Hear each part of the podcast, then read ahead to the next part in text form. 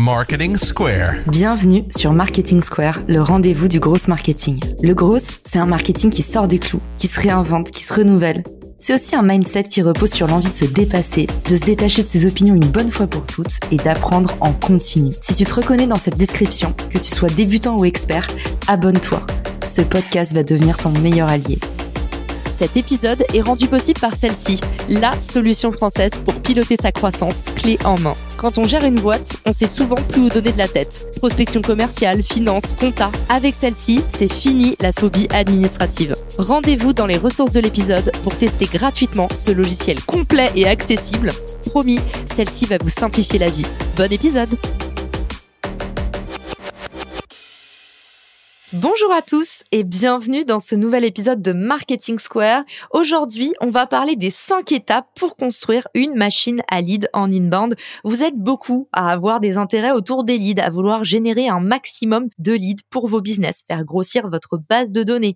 Et eh ben aujourd'hui, avec moi pour discuter des meilleures techniques pour ce faire, Ruben Gash, qui est du coup lead gen chez Spendesk. C'est un peu la grande école du marketing. Salut Ruben, bienvenue dans le podcast.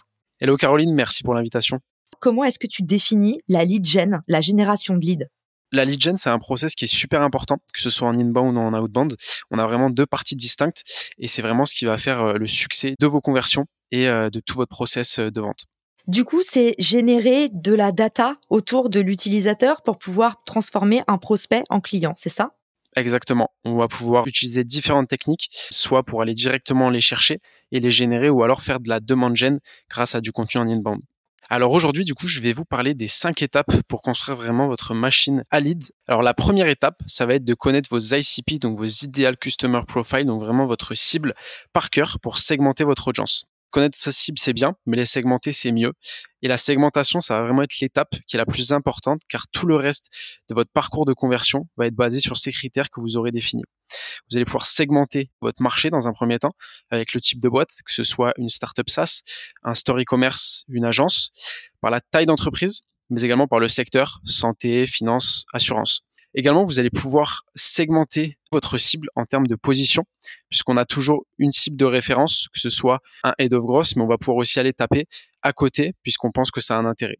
Donc vous allez pouvoir segmenter votre marché en fonction de son niveau de sophistication, c'est-à-dire est-ce qu'il est saturé ou non. Vous allez pouvoir segmenter en fonction de l'industrie, vous allez pouvoir segmenter en fonction de la taille d'entreprise et vous allez pouvoir segmenter également en termes de position sur vos cibles. Si vous segmentez super bien cette partie, vous allez pouvoir vraiment passer de un head of gross à un head of gross qui travaille dans une startup SaaS avec 300 employés et qui est dans le secteur de l'assurance. Et là, tout de suite, ça va faire une grande différence au niveau de votre discours commercial et de votre argumentaire de vente sur vos landing pages. Pour tous ceux qui écoutent le podcast, Ruben, et qui se disent super ces profils euh, de clients idéaux, combien est-ce qu'on peut en faire maximum pour pas s'éparpiller? Alors l'important, c'est vraiment d'avoir une cible de référence, vraiment celle qui soit le plus efficace pour vous, et d'en avoir deux, trois, voire quatre à côté, mais qui soient vraiment dans le même scope, c'est-à-dire qui fassent partie des dirigeants, qui fassent partie des personnes qui peuvent prendre une décision, et du coup, vous allez pouvoir vraiment vous rapprocher de ces personnes-là pour éventuellement faire une mise en relation avec votre cible de préférence, mais ça reste totalement accessible. Du coup, une fois qu'on a identifié, tu nous dis ces trois, quatre profils cibles, c'est quoi l'étape suivante? La deuxième étape, du coup, ça va être de définir votre objectif de conversion. Est-ce que vous voulez générer des abonnements sur un produit payant? Est-ce que vous voulez générer des inscriptions sur du freemium? Est-ce que vous voulez générer des rendez-vous téléphoniques ou des démos? Ça va vraiment pas être du tout les mêmes call to action. Ça va pas être la même suite du tunnel. Typiquement sur du freemium, vous permettez à votre prospect de tester votre produit gratuitement. Donc, ce qui va être intéressant, c'est vraiment de mettre en place un formulaire qui soit le plus qualitatif possible au niveau de la qualification ou non du leads. Et là, votre conversion va vraiment être plus facile que sur un produit qui est directement payant. Pour des rendez-vous téléphoniques ou de la démo, ce qui va être intéressant, c'est de nurturer votre lead avec un typeform et des règles logiques, puis segmenter du coup ces différentes réponses dans une séquence email qui propose la prise de rendez-vous directement depuis votre agenda. Par exemple, est-ce que vous pensez que si votre prospect reçoit un email du CEO, cela va avoir plus d'impact pour que ce dernier prenne un rendez-vous directement dans votre agenda? Encore une fois, tout est une question d'industrie, de produit. Si vous pensez que ça aura plus d'impact de mettre votre lien calendrier directement à la fin du typeform, vous pouvez le faire. J'imagine que à ce niveau-là, pour définir ton objectif de conversion, tu fais quand même pas mal de tests, non? Tout à fait. S'il y a quelque chose que j'ai appris en gros, c'est qu'on n'a jamais la science infuse, c'est qu'il faut toujours tester et qu'on n'a pas la bonne réponse avant d'avoir testé. Donc vous pouvez très bien faire des A/B tests avec une landing ou une variante de landing qui vous permettent de proposer le lien Calendly juste derrière votre questionnaire et également de tester une séquence email en segmentant les différentes réponses pour avoir le bon discours. Étape numéro un, tu nous disais connaître ton profil de cible idéal et les segmenter une audience prioritaire et tu nous dis deux, trois ou quatre éventuellement grand maximum audience corollaire. Derrière, deuxième étape, on définit son objectif de conversion en fonction des cibles, toujours personnalisé. C'est la meilleure astuce pour convertir plus facilement. Et puis la troisième étape, on l'a un peu spoilé, mais tu nous disais, c'est créer une landing page. Tout à fait. Alors, on va ajouter cette notion de dynamisme, je vais vous l'expliquer juste après. Ce qui est super important quand vous lancez une campagne marketing, c'est vraiment de construire des landings, puisque chaque campagne a un objectif différent. Et justement, ces landings vous permettent d'avoir le bon discours devant la bonne personne, au bon moment et au bon endroit. Justement, avec un copywriting qui est orienté full conversion, qu'il est beaucoup moins sur une homepage basique. Pour la petite anecdote, Caroline, cette notion de dynamisme, elle nous vient de San Francisco c'est l'agence Campaign Monitor qui a voulu améliorer leur campagne de coût par clic et qui ont émis une hypothèse. Ils se sont demandé si en faisant correspondre dynamiquement le texte d'une page de renvoi avec le verbe exact utilisé comme mot-clé dans la requête de recherche initiale d'une personne, la valeur perçue serait plus élevée pour le visiteur et donc une plus grande chance de conversion. Justement, les landing dynamiques, en fait, elles vous permettent de faire tout ça et d'aller encore plus loin. Vous pouvez construire la structure globale de votre landing et créer différentes variantes comme les call to action ou encore des propositions de valeur différentes. Une variante qui peut être adaptée à vos différents ICP justement ou par rapport à leur pain point, leur industrie et tout ceci. Et c'est grâce à une IA que votre landing elle va pouvoir s'adapter automatiquement en fonction de ce que recherche la personne qui arrive dessus. Par exemple, Caroline, si je prends l'exemple de Richmaker, si un prospect tape faire un partenariat dans Google, faire, c'est le verbe exact qu'il verrait dans le titre et les call to action de la LP résultante, par opposition à trouver ou créer ou une autre alternative. Et alors du coup, pareil, comment est-ce que tu testes, comment est-ce que tu traques cette landing page? Est-ce que vous utilisez des outils un peu pépites que tu pourrais nous partager aujourd'hui? Tu passes par Instapage, comment est-ce que tu crées ces variantes? Alors, il y a un outil qui est super intéressant qui s'appelle Unbounce, qui va vous permettre de vraiment pouvoir créer vos variantes de landing, créer votre texte dynamique et grâce à des workflows, pouvoir vraiment s'intégrer en fonction de ce que recherche l'utilisateur, surtout sur vos campagnes Google. Génial. Et sur tes campagnes de test, Ruben, qu'est-ce que tu préconises? Est-ce que tu traques en fonction d'une durée? Par exemple, tu fais euh, un mois de test ou est-ce que tu es au volume d'utilisateurs ou de trafic? Comment est-ce que euh, tu effectues ces tests? Alors effectivement, on se laisse euh, au minimum deux semaines pour pouvoir avoir vraiment une vue d'ensemble et voir ce qui fonctionne ou non, surtout par rapport au tracking de la landing où les personnes cliquent et on va pouvoir vraiment voir en termes de volumétrie également, comme tu as dit, selon là où les prospects font de la demande, est-ce qu'ils vont cliquer sur le premier ou le deuxième call to action, est-ce que la première variante est plus utilisée, est-ce que la deuxième variante est plus utilisée ou moins utilisée, et c'est cet ensemble qui va nous permettre au bout de quelques semaines de vraiment pouvoir réadapter nos campagnes et de pouvoir ensuite aller chercher la scalabilité. Hyper clair, génial, tu as une pédagogie euh, redoutable, je suis impressionnée. On est déjà à l'étape numéro 4 Yes, l'étape numéro 4, ça va être de sélectionner vos canaux d'acquisition. Typiquement, moi, je vais vous parler de Google et de LinkedIn. Pour Google, ce qui va être intéressant, c'est de pouvoir vraiment vous positionner sur les mots-clés spécifiques qui sont propres à vos ICP et de la segmentation que vous aurez faite. Vous allez pouvoir construire une stratégie qui soit efficace pour votre produit. Typiquement, si aujourd'hui, vous lancez un énième SaaS d'enrichissement comme il en existe des dizaines, ce qui va être super intéressant et ce qui a vraiment beaucoup d'impact, c'est de vous positionner sur vos concurrents je vais citer des drop contact ou des Casper, mais si la personne tape drop contact sur Google, la landing sur laquelle il va atterrir, ce sera alternative à drop contact, la puissance de drop contact exploitée à 100% ou ce genre de choses.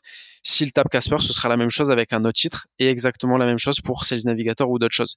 Et du coup, ça va faire que votre SaaS qui n'a pas forcément encore d'utilisateurs payants va pouvoir vraiment se faire une place et pouvoir attirer ses premiers utilisateurs payants. Par rapport à LinkedIn, ce qui va être super intéressant, vous allez pouvoir cibler de manière super efficace. Vous allez pouvoir scraper votre liste via Sales Navigator. Vous allez pouvoir faire votre recherche de prospects ou de comptes avec filtre pour pouvoir affiner votre cible et arriver à votre segmentation, donc votre head of growth dans une startup SaaS dans le secteur de l'assurance dans une boîte de 300 personnes. Vous allez pouvoir extraire cette liste et l'upload sur votre campaign manager dans la partie audience. Une fois que vous aurez fait ça, l'algorithme LinkedIn enverra uniquement votre publicité à ces personnes-là. C'est-à-dire que il n'enverra pas à d'autres personnes. Vous aurez vraiment que ces personnes qui seront ciblées.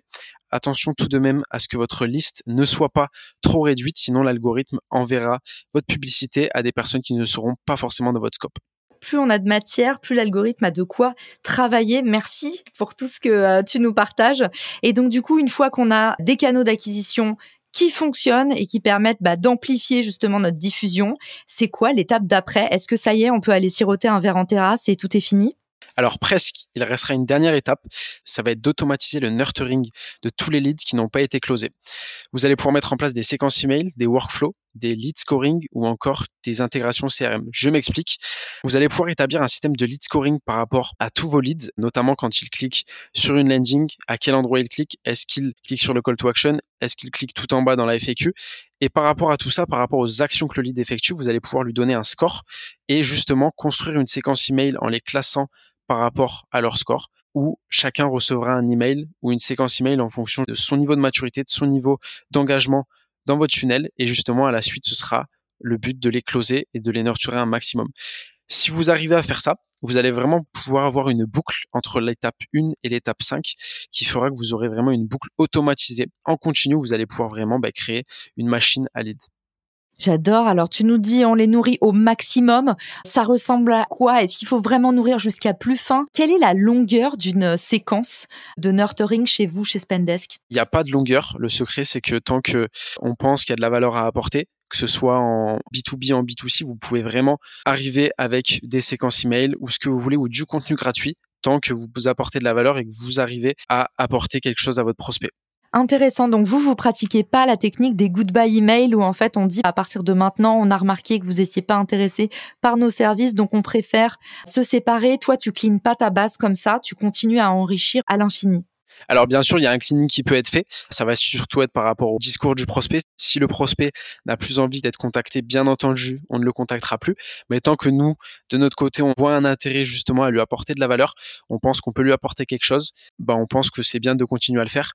Eh ben dis donc, Ruben, tu m'as confié tout à l'heure être en stage chez Spendesk. Je suis bluffée par ton niveau d'expertise et d'aptitude aussi parce que c'est pas évident de venir justement vulgariser ces sujets qui sont parfois un petit peu complexes. Tout ce qui est acquisition, tout ce qui est nurturing, tout ce qui est séquençage, testing.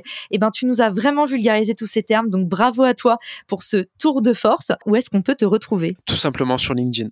eh ben le rendez-vous est pris et je mettrai euh, ton lien dans les ressources de l'épisode. Merci Ruben d'avoir avec nous. Merci pour ta générosité, pour tes conseils. Merci d'avoir pris le temps de vulgariser tout ça et on te dit à très vite dans un nouvel épisode. Ciao Si cet épisode te plaît, tu peux le partager en me taguant ou lui laisser 5 étoiles sur Apple Podcast. Marketing Square.